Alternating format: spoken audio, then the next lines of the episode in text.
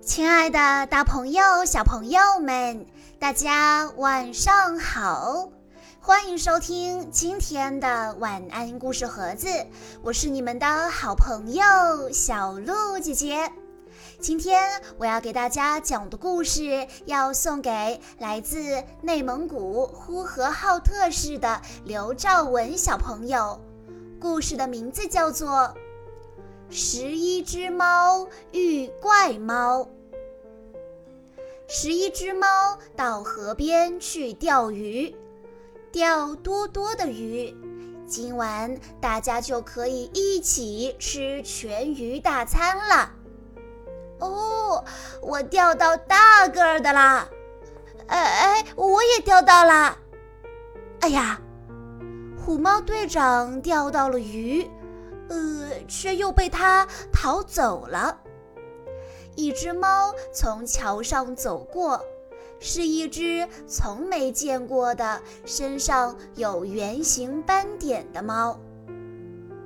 哎，好奇怪的斑点，好奇怪的猫。好，十一只猫开始做晚饭，它们用大锅咕噜咕噜地煮鱼，放些切碎的香菜。番茄酱来六大勺，再少来点糖。哇，煮出香味啦！咕噜咕噜，咕噜咕噜，快好了，快好了！咕噜咕噜，咕噜咕噜。刚才那只斑点猫正在偷看我们呢，它肯定也想吃。嗯，可不能给奇怪的猫吃啊！它走掉了。第二天，那只猫又出现了，看起来它正在到处捡树叶呢。搜集树叶想干什么呢？真是只怪猫！那家伙究竟是干什么的呢？十一只猫悄悄地跟在它后面。斑点猫穿过草地，径直朝山丘那儿急匆匆地走去。山丘那头的草地里有一座奇怪的房子。哦，原来它住那里呀！哎，那个房子可真够脏的。斑点猫又做起了奇怪的事情，它往脏的地方啪啪。贴上树叶，哦，他是想用树叶把脏地方遮起来，好像很好玩儿。嘿，兄弟们，我们去帮帮斑点猫怎么样？好呀，多多的捡些树叶来往上贴，多往上贴。这边也要贴，呃，借我胶水用用。好，胶水来了，啪啪。斑点猫高兴极了，他说：“哦，你们真是好人，真是好人。”因为它太高兴了，身上的斑点都变成了粉红色。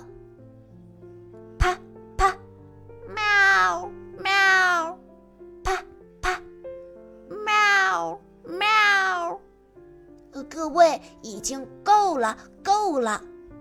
树叶房子建成了，还想再贴一些呢。它还晒着鱼干呢。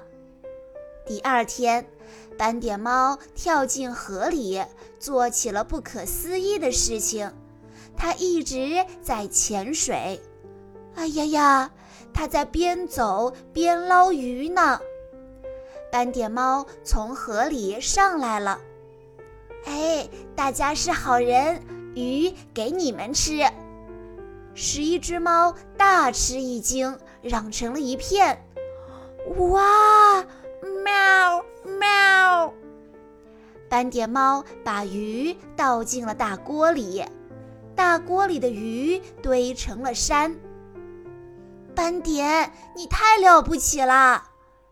斑点，你可不是怪猫，你真好，你真好，你真是太好了。斑点猫又说起了奇怪的话：“呃，锅盖，我想要这个。”啊，锅盖？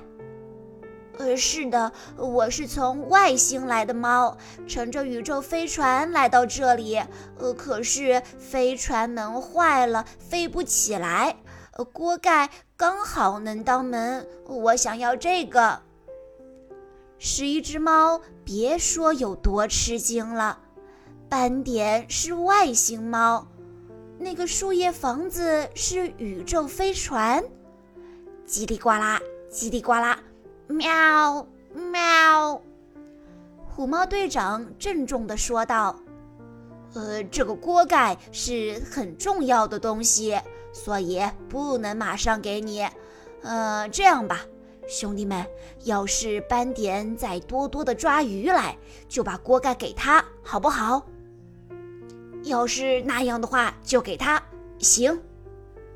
啊，你们真是好人。”斑点猫一次又一次地潜到河里捞来了鱼，十一只猫把鱼摆成排晒起来，它们不停地摆，不停地晒，已经多得数不完了。斑点再捞最后一次就够了。哦，够了吗？十一只猫掩饰不住高兴的心情，乐成了一团。斑点猫也终于幸运地拿到了锅盖。嗯，登门正正好，我可以起飞了。斑点猫身上的斑点变得闪闪发光，斑点相当高兴。锅盖派上用场真好。嗯，这么说，斑点你要回去了吗？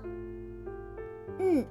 明天晚上，天上的小熊星座一出现，我就和大家再见了。啊，真的能飞吗？那个树叶飞船？如果真能飞起来，我也想到太空去旅游。我也是，我也想去。喵喵，叽里咕噜，叽里咕噜。第二天傍晚。十一只猫悄悄地溜到树叶飞船旁边，刚好斑点猫不在，赶紧悄悄地钻进去，趁斑点还没回来。十一只猫的行李里塞满了鱼干，是的，那是大家要在天上吃的太空干粮。快关上门，兄弟们，不要出声，嘘！噼里啪啦。刷刷刷！飞船的四周出现了闪烁的星星，噼里啪啦，刷刷刷！哇，烟花！斑点猫在放烟花呢，噼里啪啦！各位，这是星星世界的星星王子烟花，你们谁想玩？啊！十一只猫全都跳出来了。大家站一排，冲着天空放，嗖嗖嗖，啪啪啪，刷刷刷！哇，好像已经到了太空一样。突然，十一只猫吃惊地看见树叶飞船飘了起来。你们真是好人，还送了我这么多鱼竿。谢谢，再见了。树叶飞船飘啊飘啊，十一只猫没能登上飞船。